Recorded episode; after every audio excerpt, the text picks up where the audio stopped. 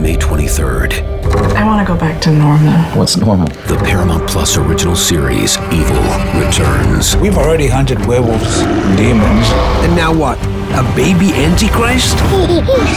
Okie dokie. Prepare yourself You will not beat us. for the end. I have visions of hell. Make it stop, make it shut up. You're not gonna survive this. Evil, the final season, streaming May 23rd, only on Paramount Plus.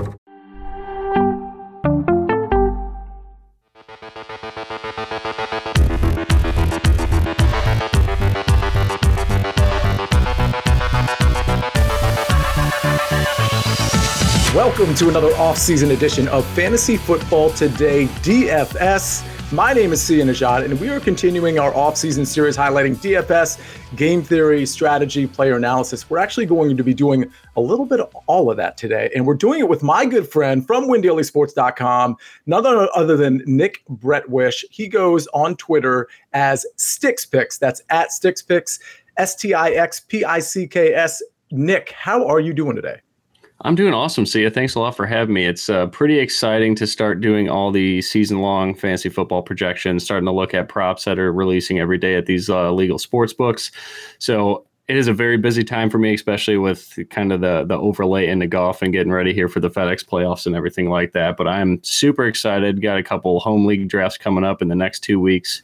So I, I, couldn't be more ecstatic. And I know you got your Vegas trip coming up too. So football season is upon us and everybody's at camp. It's a good time. Let's get after it. Yeah, this is the perfect time because we actually have players at camp, like you said, in Stix. I should note that you you, you brought up PGA, you brought up golf. So for Win Daily, you're, you're not only the NFL guy, but you're also one of our PG, one of the PGA guys as well. You're co-host of the Bettor Golf Pod. That's B E T T O R Golf Pod. You do that with, of course, uh, Spencer Aguiar. But part of the reason I wanted you to come on to the show was you have this NFL DFS Bible that you authored a couple years ago. It's not some long manuscript. It's a it's a it's a short and sweet article that I think really has a lot of application to every single DFS player, whether they're playing NFL or not, but specifically to the NFL. So that's what I want to talk to you about today for the most part. But I, I on the front end, I want to ask you about some of the breaking news with the uh, with the NFL, and on the back end, there's some players, some hidden gems that I know you wanted to highlight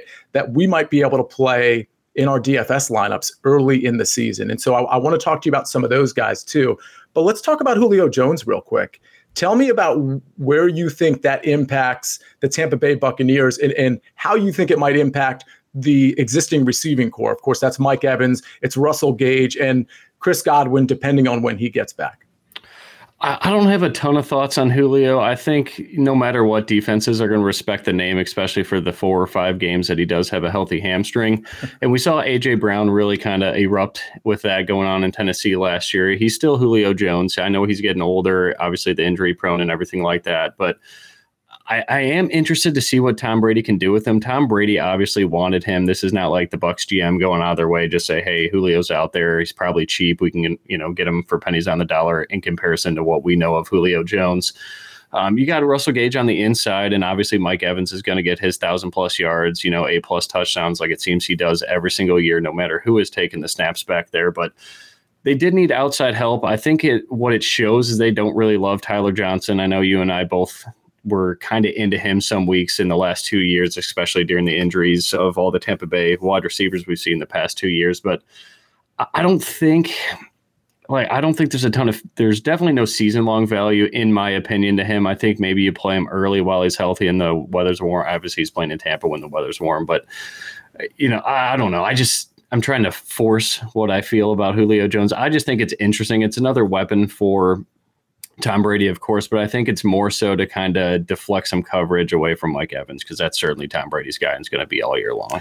I totally agree with that, and perhaps deflect some coverage away from Russell Gage too. I, I, think you know when this news came out, I think a lot of people said to themselves, "Okay, this sort of depletes the value of Russell Gage." I actually completely disagree. I, I mean, I, I think in terms of targets and things of that nature, you know, maybe there's some consideration there, but in terms of in terms of redraft leagues, I think his value sinks a little bit, and and and that creates even more value in terms of when you're drafting him. And in DFS, I think early in the season, what you're going to see, because Chris Godwin's not going to be on the field week one, we we pretty much know that he's not on pup right now. He that means maybe he comes back before week four, but maybe not. People have setbacks. He hasn't really started cutting yet, as far as I can tell. So Chris Godwin's going to be on the shelf the first few weeks. You're going to have Mike Evans, and I'm speculating here, Nick. You're going to have Mike Evans priced at like you know seventy one hundred dollars in the in the first few games, and because of Julio's name, you're going to see him at like probably 5800 or 5500 some, something where it's respectable but it's not it's not too much. And that's just going to automatically relegate russell gage to like the low fives or maybe if it's just a misprice the high fours. I, I really think in dfs people are going to be down on Russell Gage early because they're not really going to know what Julio's impact is. This this guy got a $30 million deal over three years. He was probably also recruited specifically by Tom Brady. He is a healthy Russell Gage, who did really well on the Atlanta Falcons, who didn't pass nearly as much as Tom Brady did. Of course, he led the league with 700 and some uh, pass attempts. What are your thoughts there, and uh, specifically with respect to Russell Gage? Are, are you just out on him in general, or are you liking the value that's developing? No, I definitely love Russell Russell Gage, and I think you'll see the ADP kind of creep down a little bit, like you just said, because Julio's there. Not everybody is as you know. People don't have the time you and I do to study football all the time, but people are going to see Julio Jones there. Okay, that's less targets for Russell Gage, but typically the slot for the slot guy for Tom Brady, no matter who he is, is a fantasy gold mine, especially in PPR leagues. So yeah, I was actually projecting um, Gage to be priced at 4,800 week one. So it, it is a Sunday night game. So it'll probably be a showdown. Maybe put him at the captain or something like that. We're already talking about DFS showdown. So it is football season. But no, I, I love Russell Gage. That you saw Tom Brady go exclusively to Godwin late in the season uh, in those same seam routes in the slot. I think that's Russell Gage. Obviously, Tom Brady saw something he liked about him because you're not coming to play with Tom Brady and you're not coming to start on the field with Tom Brady at this age if he doesn't trust you. So obviously, he he passed the eye test and the film test for Tom Brady, and that just that's enough for me to buy in, especially at the ADP that we're going to see with Russell Gage. Nick, I'm not sure I heard you correctly, but did you just say you have projections and estimates as to what DraftKings pricing should be for week one of the NFL season? I do. I don't know how tried and true the system is. It's my kind of my first year of doing it because I'm starting to picture who I, you know, we could get into who I'm, who I think I'm going to play week one of DFS right now, who my like sneaky stack is and all that.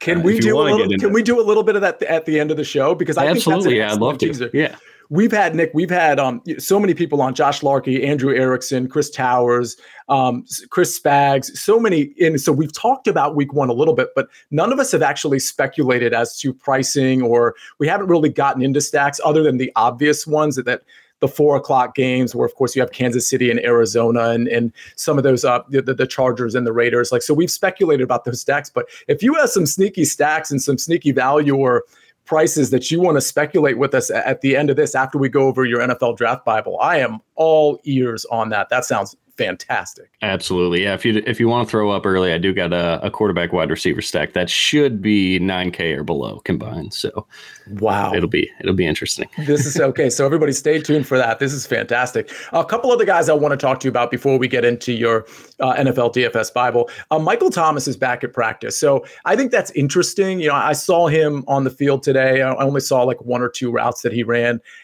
he, he looked fine. Um, I don't know that he was cutting super hard or anything like that. I don't know if he's completely shaken off the ankle injury. I'm just really curious what your thoughts are with the Saints in general, whether that be the passing game, Jameis Winston, or is there a receiver? Are you big on Chris Olave? I'm not personally super big on Chris Olave. Is Marquez Callaway in the conversation, whether that be for redraft or whether that be maybe uh, some DFS surprises with Marquez Callaway, or are you in on Michael Thomas?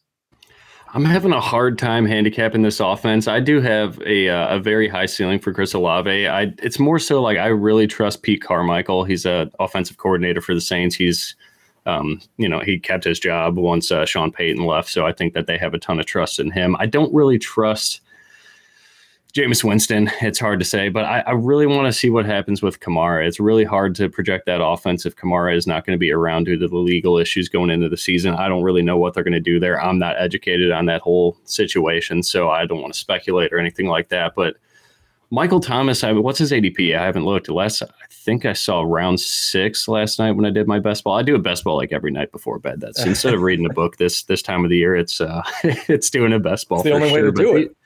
Yeah, it's like if, if they don't have Kamara, I think that helps them a little bit because they were very hesitant to throw the football last year. I believe they were under 30 pass attempts or 30 expected passing attempts in the the 80 mile that I run over at Win Daily Sports.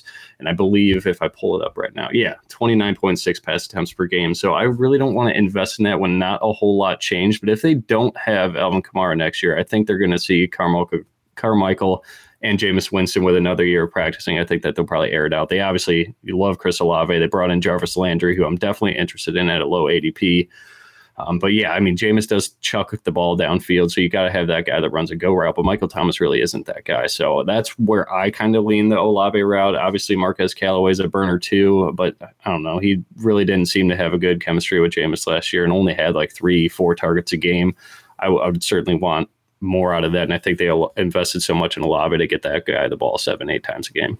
That's certainly true from from the investment standpoint. Okay, speaking of not airing it out, there's one other guy I wanted to ask you about, and he is uh, apparently maybe the starting quarterback for the Seattle Seahawks. That's Geno Smith. I only say that because it looks like when camp opened, he started with the ones. Now tomorrow it could be Drew Lock that starts with the ones, but either way, uh, we're not drafting these guys. We're not playing them in, in, DFS most likely, unless it's just an, an incredible matchup and, and these guys really flash early in the season. I'm curious what you think about DK Metcalf, whether it's redraft or DFS. Tyler Lockett, DK Metcalf. Is there any value on this team outside of whoever the lead dog is at running back? Obviously, that would be Rashad Penny or Ken Walker.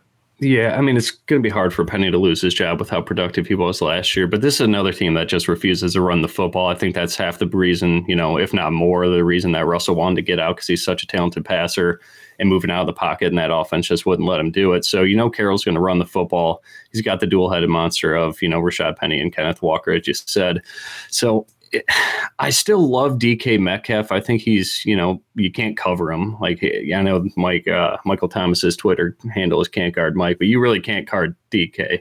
So that's he's my favorite receiver in the NFL. I absolutely love watching him. He's not a body catcher like he was in college anymore. Learned how to use his hands, learned how to use his athletic ability, and he could beat double coverage like it's nobody's business. So I it's just like Geno or Drew Lock. I I don't really like it because I don't see this team pushing the press or pushing the pace in a lot of games this season and just relying on that defense and running the football. So if DK Metcalf is sitting there in round five, I think the name value still will probably alleviate those possibilities. But if he is there in round five, I think I'd take the chance just for the the pure touchdown upside. Like when they do get in the red zone, they're probably going to scheme to get him the football. But I don't know. I, I do not like that situation at all in Seattle. I don't know what they're doing. It's not like they're even in a rebuild. So it, it's really hard for me to handicap that offense or handicap anything positive for that offense. Other than that, it's like, okay, if you want a running back that's going to get 15 touches, that's going to be Penny. If you want a running back that's going to get 12 plus touches in a late round, it's Kenneth Walker because they're going to split time and they're going to run the ball 30 times a game. That's right. That's right. All right. So let's get to it. So at the end, we are going to talk some DFS because I am so intrigued by these values that you've already placed on these guys uh, week one. But let's get to the heart of the matter, which is your NFL DFS Bible, which is available at windailysports.com, of course. Let me ask you just right off the bat. And I know that the cool thing about this is you wrote it a couple years ago, but obviously it's withstood the test of time. This is something you sort of model a lot of your well, week to week your DFS investment in. What sure. prompted you to write it in the first place? So this was like right at the heart of the COVID shutdown. And my day job at that time, we went on furlough and everything like that. So I was like, okay, this is when I started to build the 80 Model 2. I was like, what can I do constructive with my time? Because we know sports were eventually going to come back. They canceled golf for like a month or two. Baseball was done for a month or two but you knew football was going to come back. There's just too much money in this sport for so many different industries other than just DFS betting, all that, that, you know, football goes way deeper than most sports do.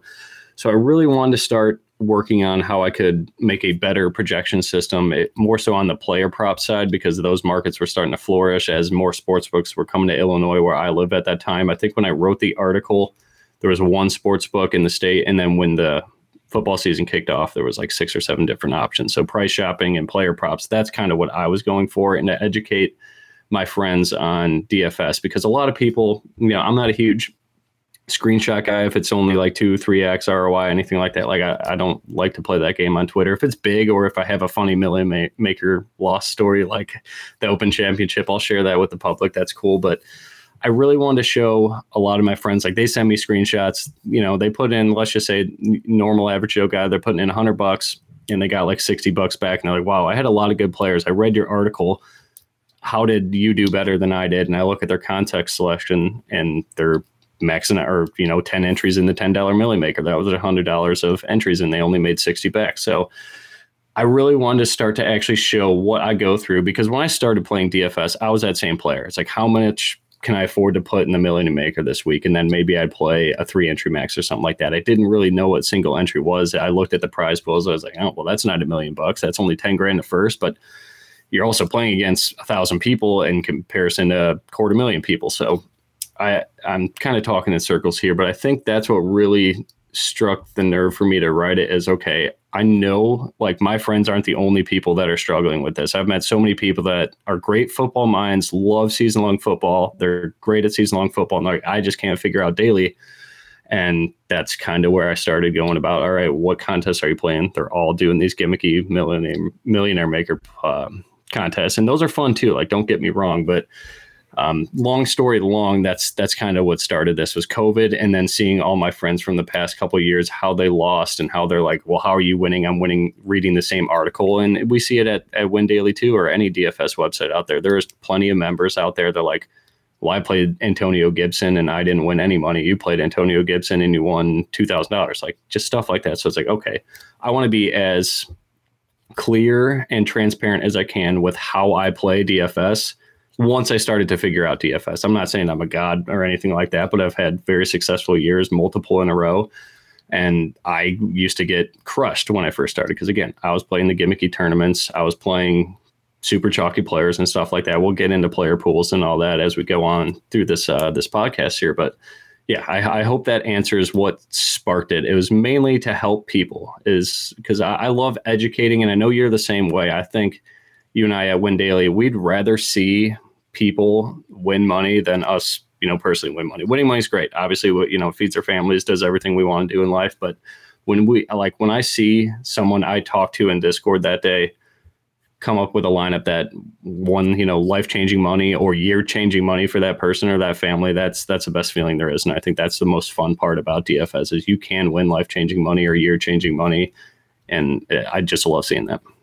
It sounds cliche, it sounds contrived, but I 100% agree with you. We've had this conversation before where when you see a screenshot I don't know why I, I can't explain it, but when you see a, a, screenshot with you know somebody who because of your picks they hit really big, it hits so much differently than when you hit yourself. It just oh, does. 100%. You are just so much more elated. It's it's just one of those things. Um, it's it, not that it's indescribable, but it's it's a, it's an obvious gap between seeing somebody you know benefit off your picks versus you benefiting off your own picks. So so let's get to it. I, I'm so glad you're on the show now because we are essentially, you know, six weeks away from the NFL season starting. And I think a lot of people ask themselves the same questions that you were just kind of pontificating about, which is, hey, I'm I know a lot of football. I listen to all the right guys. I play the right players, but for some reason, I keep depositing instead of withdrawing on DraftKings or FanDuel or wherever they're Yahoo or wherever they're playing. And they go through the same cycle every time, and, and they don't really ask themselves the question. They're not super introspective about all right, well, what can I actually do differently? So let's get right to it. The way I understood your article, you basically have three rules. Um, and the first one is bankroll dispersion. Can you talk to us about that? Definitely. So for easy math, let's say, you know, you're 30 years old, you're married. I'll just give you my situation. 30 years old, married. Now I have to run my bankroll by my wife a little bit. Not not too much because you know we've had some good weeks or whatever. But let's say like financially, you want to plan out the whole year or at least half the year, in my opinion. And same thing for sports betting. Like there's so many all these advertisements for sports books, all that. Like it's great, but there's not a whole lot of education that actually goes out there. Like for betting, what is a unit? For DFS, what is my weekly unit? So for easy math, let's say I have two thousand dollars to play NFL DFS this year. Let's, you know, like if I lost that money and it burned away in a paper bag, that's okay. That was my DFS money. We'll survive it. We'll keep paying the mortgage, whatever the case may be. So I got two thousand dollars to play DFS all season long. That's let's say there's 20 weeks of NFL DFS, quality DFS, I guess. So I'm going to play $100 a week, right? So for me personally, um, I, I, guess this is what I think has made me most successful in terms of ROI was finding my type of contest that I really like. So for me personally, see, maybe you're a great 150, you know, max multi-entry player. You should put your bankroll more towards that. And I play 150 now as well, but I was never successful at that for multiple years. So when I started looking and actually tracking my results, I was significantly like my ROI, my only portion of ROI when I first started was single entry cash games. Tournaments, it was like I'd hit one every eight weeks and it was like, all right, cool. And I get that money back through the next four to six weeks. So I really figured out my sweet spot, and that was single entry cash games. And anybody listening, I would, if you don't play those, I would highly recommend it or highly look into it and see if you're that type of player but it's so much safer. You only have to beat 49% of the field to cash. You double your money. It's not sexy. You're never going to win a million dollars doing that, even if you played every single 50 50 on DraftKings that there was. But playing single entry, so that is my lineup against Sia's lineup against whatever the contest field or the size of that contest field is. And that's 50% of my bankroll, let's say. So 100 bucks, $50 right away, whether it's one $50 single entry cash game, 225s, you get it and then 30 to 40% is going into single entry GPPs. So this is kind of goes back to the point I just made a couple minutes ago. Instead of my friends putting 10 lineups in the millionaire maker with 250,000 entrants going against them, let's find a GPP that has 100 to 1,000, somewhere in that range or whatever your sweet spot is. Again, these n- numbers are kind of arbitrary. Let's see what, you know, look at your stats if you're listening to this, look at your history. When do you do good? When do you do bad? Find a contest that is way less of a field in single entry. Again, that is 30 to 40% of my bankroll. And then the other 10% left over, 10 to 20%, will go into mass multi entry contests. And for me, you know, again, DFS should be fun. Putting 10 bucks in there with the chance to win a million dollars is always going to be fun. There were a couple single bullet winners last year, people that did not make 150 lineups, guys like me that do that like your one lineup against my 150 and you know Awesemo's 150, all these big time DFS players, like it's going to be very hard to beat them if you're only single entering. So that's why when I was single or you know 10 entries, still multiple entries, but against other people's 150s, I don't have an edge there. So that's when I started again investing that uh, bankroll into single entry uh, GPPs there, but 2x min cash. Remember that. So we can talk about that if you want to. Okay, so let's let's I do want to talk about that. Let's recap what you just said from a dispersion standpoint. So you have correct me if I'm wrong, 50 to 60% in single entry cash games yep. of your bankroll that week. 30 yep. to 40% in smaller field single entry GPPs. You want to define what uh, the parameters of smaller field GPPs? So for me, I, I, love like so I play higher stakes contests and everything. So I love the Thunderdome. It's a single entry contest. There's only like I, I don't know 20 people, 26 people. I don't really remember the, I'll, I'll, pull up my numbers, I guess, in the future. But I love GPP contests that are usually 100 to 200 people or less because you don't have to be that contrarian. So my player pool, when I play a tournament like that, I may play, I don't know, who's the week one chalk running back. I'm sure it's going to be Jonathan Taylor against Houston, right? He's going to be, let's say he's 50% owned.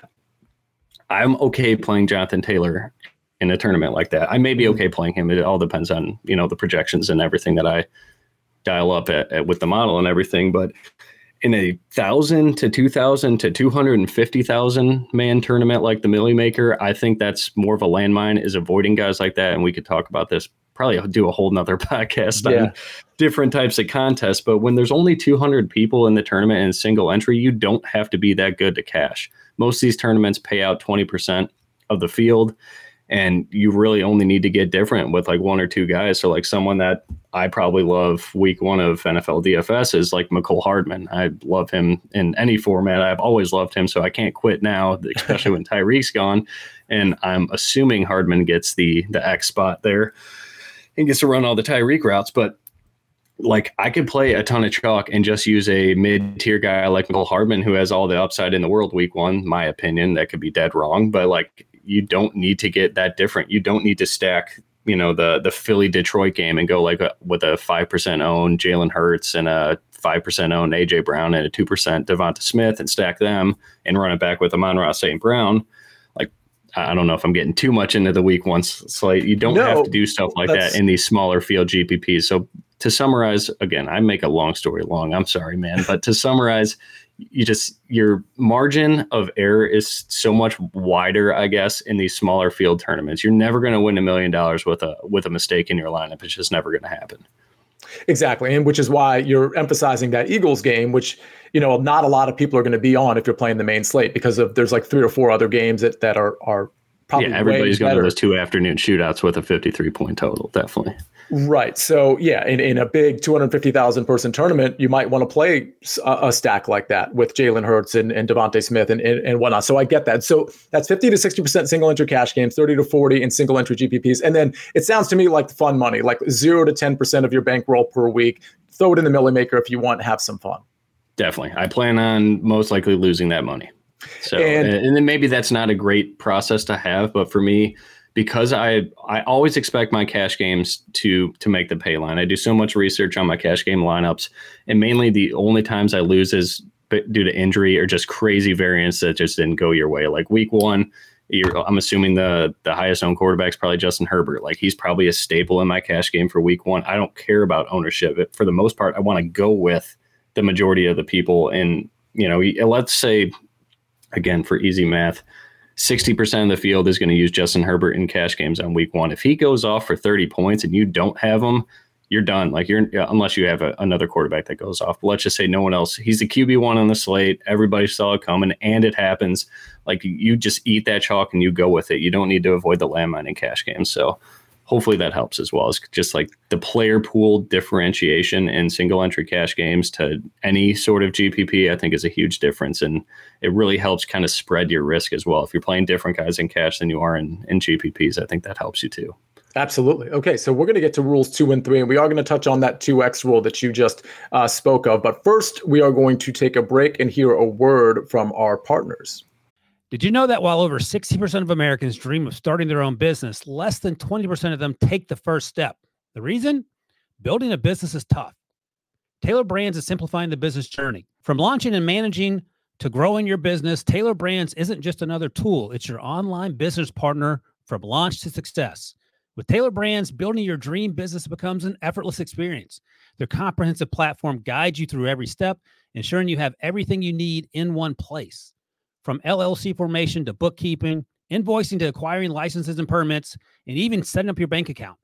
Tailor Brands handles it all seamlessly. And our listeners will receive 35% off Tailor Brands LLC formation plans using our link, tailorbrands.com slash CBS Sports. That's T A I L O R B R A N D S dot com slash CBS Sports. So start your business journey today with Tailor Brands. Survivor 46 is here, and so is On Fire, the only official Survivor podcast. And we have a twist this season. The winner of Survivor 45, Dee Valladares, will be joining us every week. We're going behind the scenes of the biggest moments, the how and the why things happen, and the strategy and analysis you can only get from someone like me, a Survivor winner. Listen to On Fire, the official Survivor podcast, wherever you get your podcast. And we are back with Stix Picks. You can find him at Stix Picks. That's S T I X P I C K S, otherwise known as Nick Bretwish. He is from windailysports.com. We just went over rule one, which I think is incredibly important bankroll dispersion. Let's touch on rules two and three real quick. What is rule two? I have it written down as more exposure to single entry cash games. Yeah, so that's that's basically the main the main part of my bankroll is finding single entry cash games that have at least 100 entrants and no more than like 3000 seems to be the sweet spot for me. Again, I've looked at my results. The larger the field, there's a little bit too much variance, but the shorter the field, like a head to head, I'm not a head to head guy. Maybe if you're out there listening and you crush head to heads, do it. Eh, I just have had no success doing it. I've had like one, two good weeks and I continue to do it. And then I lose six in a row. So it's like, that's not for me. Why would I want to invest there if it's just not returning any money for me? So I've seen to have better luck when there's at least 100 people. So there's, you know, people aren't playing the same lineup. I know we saw the lineup trains the last couple weeks. And again, that's probably a podcast for itself for the last two years when people seem to be using an optimizer, using the same lineup and like 20 guys are coming into a contest. Well, to avoid that, You probably can't do it on FanDuel because I think all their double ups or, or cash games are only 100 people. But on DraftKings, you could find cash game contests that go up to like 10,000 different people. So you're never going to get that big of a lineup train that uh, essentially sets the pay line, whether you're going to get paid or not that week.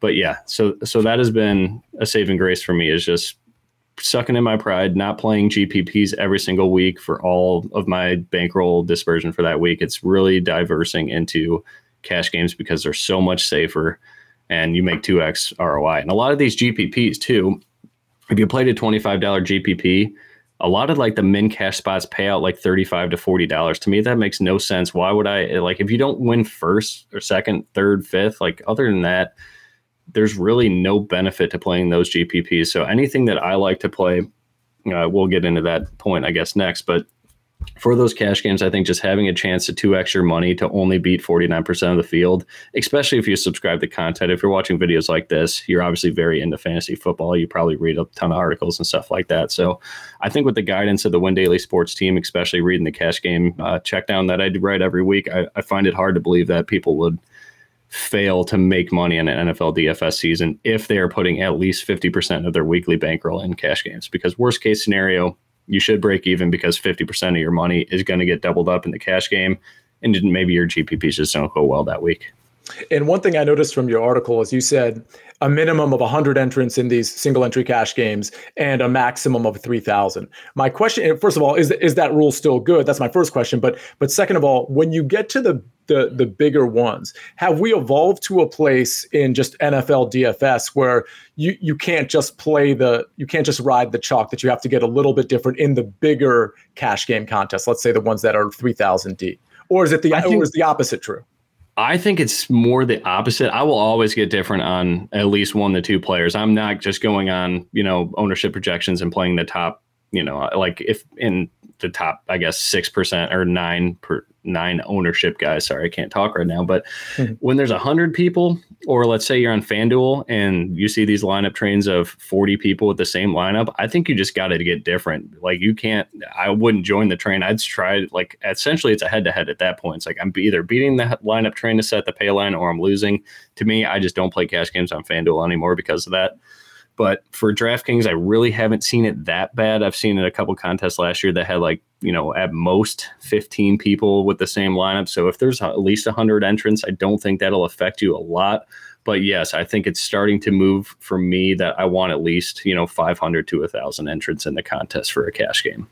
And just to be clear, when you say lineup train, are you essentially referring to just a bunch of people that are on the same site hitting an optimizer button and it just churns out a, a lineup and every, everybody because they're they're on that site, they're on that optimizer, they just are submitting that lineup into the absolutely, yeah, hundred percent. That's that happens. I've noticed it so much over the last two years, and DraftKings and FanDuel don't seem to really care. That's that's their business. I'm not going to complain about it because you can't beat it. You you know just run that optimizer. You know what the lineup's going to be. Change it up a little bit to some you know somewhere you think you have a a better expected value. But yeah, it's uh it's a little weird to me. And then one other thing for cash games is not stacking. In GPPs, we talk about stacking. If you're watching this video, you probably heard that a thousand times, but not stacking in cash games helps so much, in my opinion, because let's say I do go Keenan Allen or uh, play Justin Herbert week one. I don't want to play Keenan Allen because if Herbert does not have a good output week one and he's the chalk quarterback and everybody's using him, most people will stack him with Keenan Allen. If Herbert's not having a good game, Keenan Allen's not going to have a good game, right? So instead of one dead lineup spot, now you got two and in cash, you could probably survive with three dead lineup spots. You don't obviously don't want that, and you really don't want to miss the quarterback position either. But you're kind of spreading out your risk as opposed to GPPs. We could talk about how we build GPP lineups and everything. You're obviously condensing your lineup pool a lot to one or two or three games.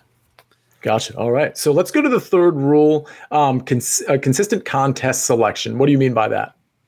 So there's in PGA too, just any DFS you play, you could look at where the pay line is. So there's $200 or $100 tournaments out there right now on DraftKings that min cash. So you, let's say you make the pay line, but you didn't really get up to the top 10, top 20, whatever the case may be, depends on the field size. It only returns 150 bucks. So for me, I don't enter those tournaments. I want at least 2x the entry fee. So if I'm putting in $50 in a GPP, if I min cash, I want $100 back. So there's tons of gimmicky contests out there that don't do that. So I would always make sure you check, you know, I'll go to DraftKings right now and see what the actual steps are. Go to contest details, right? And just go to scroll down to the minimum payment out there, make sure it's 2x your your entry fee. I think that in terms of a, a 20 week season that we established earlier, just doing that every single week and over the years that you're going to see a much higher return on your investment. Obviously, your players need to be good and everything, but just giving your money the best chance to make your more money, in my opinion. So. And I'll tell you, so last season in the preseason, uh, me and Mike McClure and Frank Stampfl talked about some of the tournaments to select and and you know the the ones where that pay the 2x uh, of the entry fee but also the ones that pay you know more than 20% of the entrance Definitely. period so uh, is that something you look for too in terms of percentage of people that are paid Absolutely. That is something that is on my spreadsheet every single week when I evaluate the contest. Usually, once the NFL season starts, you're going to see the same ones. Like, I don't know, let's just say the Hundo, the NFL Hundo, it's $10 to enter when usually I don't know if it's going to be this way, but usually the min cash it's there's a hundred people and it. It's called the hundo. It's ten dollars to enter. Sometimes it's one dollar, five dollar, whatever the case may be. But if you finish twentieth place, you get two extra money. So a twenty percent pay line, right? Twenty out of hundred people get paid. There's GPPs out there that pay over twenty two percent of the field and two x minimum. So those are the ones I will one hundred percent reserve my entry in early that week that's always something you should do too. If you see a good tournament and you don't know what your lineup is, just reserve it. Wait for Saturday or Sunday morning whenever you build your lineups, do your thing then. But finding a pay line that is there's so many pay lines out there that are like 17 18 19% those extra percents in the pay line is a huge difference of your lineup actually making money or losing money so i feel like it's a no-brainer to to again my friends weren't doing that they were looking at the million maker the pay line i don't know i'm speaking out of my head here, but like 17%. I was like, well, you only finished two points off the pay line in that. You would have finished like 50th in this thousand man GPP that pays two extra ROI and, and it pays 22% of the field. So just knowing where your money's going, it's just like investing in a stock or anything like that. If if I opened up a company tomorrow and called up or knocked at my neighbor's door who I don't know very well, I just moved here and told him to invest in this company, he's probably not going to do it, right? Like he's going to look into it. So that's I think if your money's out there, you should look about where it's going. That's a really good point. I mean, there there's certain websites that will kind of show you with, with their plugin, you know, what what the payout is from from a 2x standpoint, from your entry fee standpoint, but also the percentage of people that are paid. But you can also Stix, you can also go to contest details, right? And just literally click on it and do some very like literally one quick division and you'll know how many people are, are being paid out in that contest. So I think it's a really good point. Like I, I think people are so cavalier with entering contests because they just want to enter the contest. They want to make sure they've got their spot reserved and they want to start picking players. Well, you should probably take the time to see, you know, w- which contest your money is going in because to Nick's point, there are contests that leave you so enamored what, what with what first and second place is and because they have like 30% of all the money going to first place, well, that's probably not the contest for you because what that's taking money from the back end and, and it's potentially paying out just 18 or 19% of the field instead of 22 or 23%. So those are things if you're going to put your money out there, like you may as well know on the front end and be comfortable with how that money is being paid out. Yeah, I look at it as like getting an extra half point in sports betting. If I'm offering the Bears minus seven at, and you like the Bears, right? Let's say you like the Bears and I'm offering minus seven, minus 110 and the neighbor sports book's offering minus six and a half at minus 110 what are you going to take? Like you obviously want every single edge you can get and that extra couple percent in the pay line is a significant edge if you're doing this every single week so Nick, I'm going to change it up a little bit. I will. I was going, and so so that did we just cover the three rules? It, was there anything we kind of left out there that that you because I wanted to move to something else real quick. No, definitely. I just think just knowing where your bankroll is going is kind of an obvious one. But I personally wasn't doing it for like two to three years, and I was like, okay, what's going on here? So just knowing where your money's going, know where you're good at. If you're a good MME player, keep playing MME. If you're great at cash games, but you're only putting 10% of your bankroll in cash games and then playing a ton of GPPs, start to invest more in cash games. If you're great at GPPs, know what field size of GPPs you have success in, keep playing those, and you know, just so on and so forth.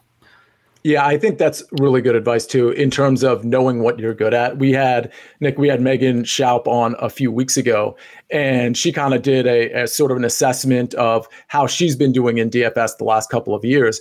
And we kind of came to the conclusion that all of us are good at certain things, whether that's playing the main slate or showdown or the afternoon slate or the one o'clock slate or head to head or you know, cash games, you know, things of that nature. You know, I think to your point, I think cash games are a necessary part of playing NFL DFS, but there are certain types of contests that people are just better at than in other contests. And I think you need to recognize that and pour your money into where you're actually getting a return from. Oh, absolutely. You made a great point there with slate selection too. Like if one of my favorite games, I'll just tell you right now, at the moment it's absolutely gross and I can maybe back it up once I run my model and everything, but my model likes the pace in the Indy at Houston game. And no one's going to play those guys. They're going to be, you know, 2% owned. And if you play the noon only slate, they're probably still going to be 2 to 4 or 5% owned. Mm-hmm. But I don't like that game's ability to shoot out like I like Las Vegas and, and the Chargers and KC and Arizona. Everybody's going to play those games. So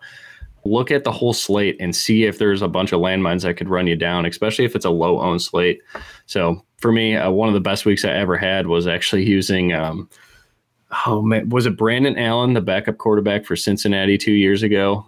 Yes, I believe so. And it was at Houston, and I stacked Cincy uh, and I stacked Houston on the run back. I just totally blew up that game, and that game, like I think, ended like 40 to 35. Like it was a complete shootout. One of the best DFS weeks I've ever had. And it was only the noon only slate too. So it would have been great on the main slate, but I was too scared to go against all these afternoon KFC or KC and LAC uh, type of shootout offenses that we had going out there. But yeah, just slate selection in general. If you like some other games, just kind of figure out other ways that people can beat you and just don't play that slate and just go against the noon onlys or the afternoon onlys, whatever the case may be. Well, so that's what I wanted to transition to. So before we end the show, I, I, do want to talk to you about maybe some of the stacks you like, whether they be the chalky stacks or the contrarian ones. Maybe some players, some low end players that might jump out at you. I listen. It's July 27th. We are literally six weeks away from the season. So I think some people might kind of chuckle at this, like it's probably a little early. But like I'm, I am more than willing to talk football and to talk speculative pricing because it's football at the end of the day. So talk to me. I'm, I'm looking at the slate right now. I'm looking at the one o'clock and the four o'clock games. Of course, you're in what Chicago, so that's why you keep saying noon. But I am oh, yeah. Eastern Standard Time centric. Of course, My bad. So I'm a, I'm an EST snob. So the the one o'clock, four o'clock games, is, is there any anything that's jumping out to you, whether that's players or games, other than that one o'clock slate playing perhaps that Houston uh, Indianapolis game? Yeah, I guess I'll, I'll, go through the slate real quick, just super fast. Baltimore at the Jets probably don't like anything in that game. Um, I don't really like the pace. Uh, I don't really know what to expect from the Jets offense. I'm definitely not going to play Breece Hall game one against Baltimore, so we'll move on there. Cleveland and Carolina that one's interesting. I think Nick Chubb could run all over that defense, and he'll probably be low owned. Maybe he's a FanDuel guy because he's not going to catch passes. McCaffrey's going to be healthy. We'll see Baker Mayfield. I don't know what's the total in that game. It's pretty low, forty-two. probably, yeah, yeah. Probably won't get there in DFS. Indy Houston, I talked about. I'll get in that one a little more detail. Jacksonville, Washington probably won't have a single player in my player pool there unless Antonio Gibson turns out to be 100% healthy and they say they're going to give him the, the keys at the shop because I always love Gibby. Um, New England and Miami. I do think that's an interesting spot for DeVante Parker. Uh, I'm not a big revenge guy, but DeVante Parker is clearly going to be the the number one wideout and actually move Jakobi Meyers back to the slot for every snap where he belongs to be. He is a great slot receiver, but um, it's a divisional game, so I think that probably slows the pace down. And you know, New England is going to run the ball.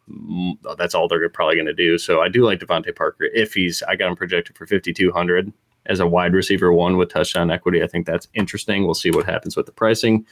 New Orleans and Atlanta. I talked about my love for uh, for Carmichael. I talked about my dislove for Winston. Um, so I don't know. That game certainly got ugly shootout ability. I think the total there is 40, 41 in some sports books. I have it at 43 right now in my model.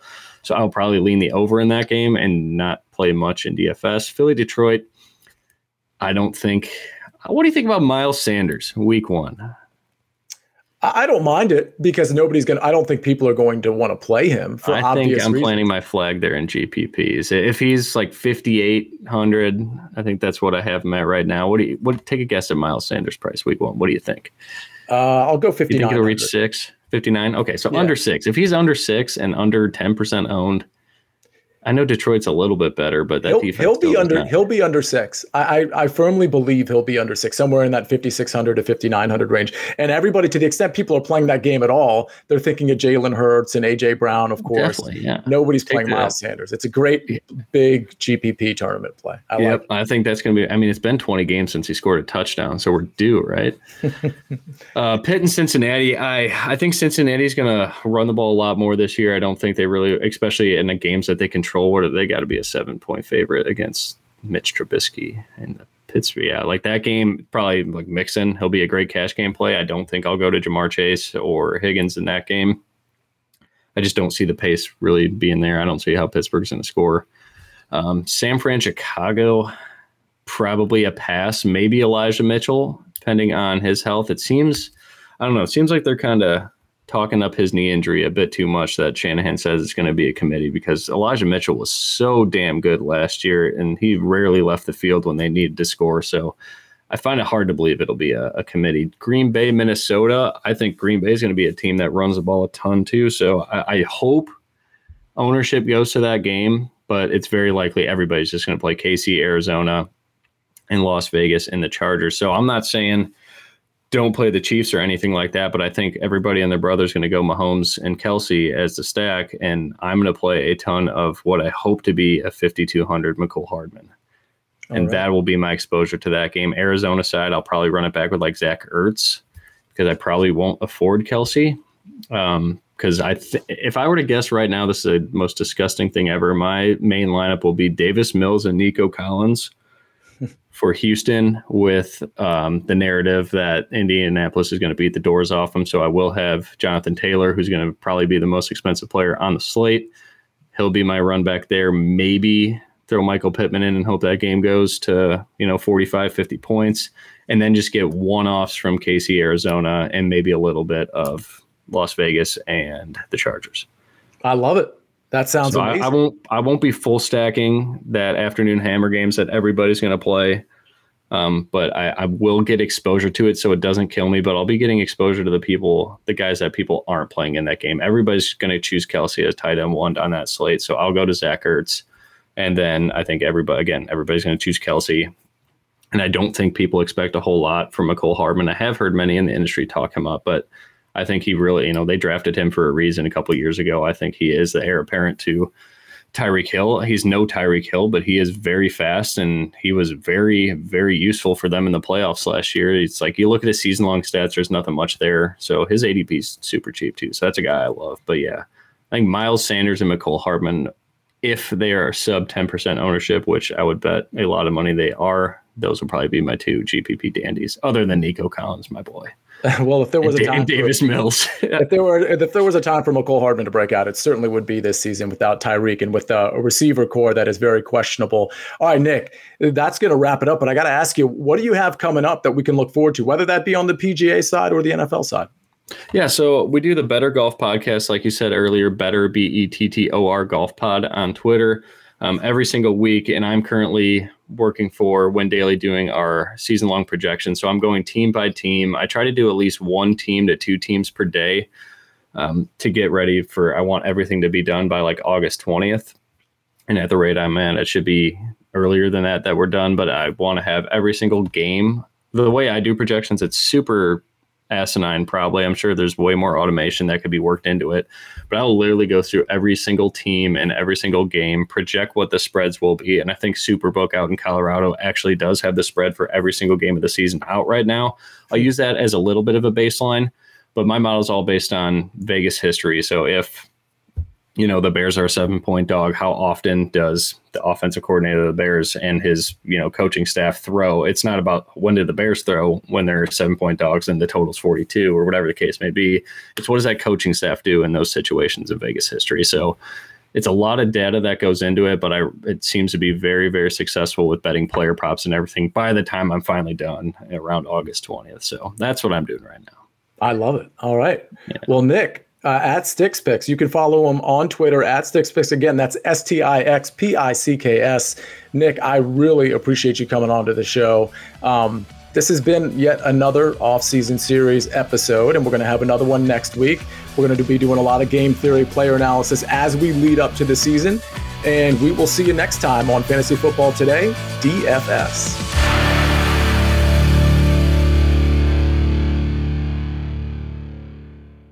It's the UEFA Champions League on Paramount Plus.